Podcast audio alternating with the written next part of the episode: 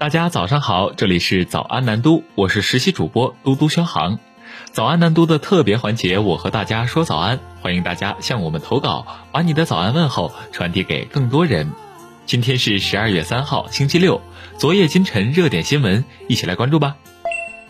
近日，各式各样的新冠疫情囤药清单在网络疯传，有不少网友更是晒出新冠用药自愈日记，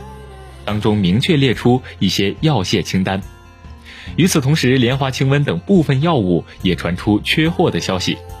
那么，疫情防控期间，市民到底有无必要囤药？广州市第一人民医院药剂科副主任、主任药师彭小青表示：“无需囤，可以备。”彭小青提醒，除慢性病患者长期用药以外，家庭备用药品一般按每人备三到五日量即可，合理配备，避免浪费。他特别提醒。例如，不同品种的抗感冒药成分可能相同，类似品种选择一种即可，避免同时服用含有同一成分的两种及以上药品。家庭药箱最好每隔三个月清理一次。家庭备药的主要品种，常见备药有抗感冒药，例如氨酚伪麻美芬片、复方盐酸伪麻黄碱缓释胶囊、氨麻美敏片、莲花清瘟胶囊颗粒、金花清感颗粒。藿香正气丸、水、抗病毒口服液、板蓝根颗粒等，还有解热镇痛药，例如对乙酰氨基酚、布洛芬等，还有镇咳祛痰药、抗过敏药、助消化药、止泻药、通便药、眼科用药、外用药品等。十二月二号，在广州市疫情防控新闻发布会上，广州市卫生健康委副主任、新闻发言人张毅介绍。即日起，市区各级各类医疗机构普通门急诊就诊人员凭健康码绿码通行；新入院住院患者及其陪护人员凭二十四小时核酸阴性证明办理入院。十二月二号，广州市召开疫情防控新闻发布会，广州市市场监督管理局副局长、新闻发言人丁力表示，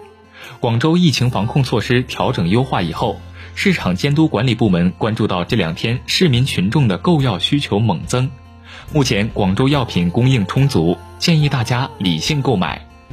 从十二月一号起，市民到药店购药，包括购买疫情期间需登记报告药品目录内的三十七类药品，不再查四十八小时核酸阴性证明，只需佩戴好口罩、测温、扫码、出示健康码绿码，就可以进入药店购药。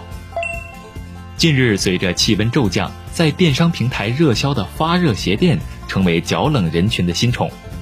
据了解，发热鞋垫主要分为两种，一种是一次性使用的自发热鞋垫，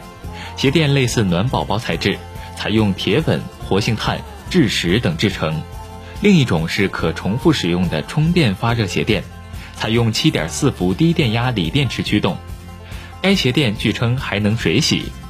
通过电商平台搜索发热鞋垫，可以见到不少商品显示月销量过万，价格从二十元至一百五十元不等。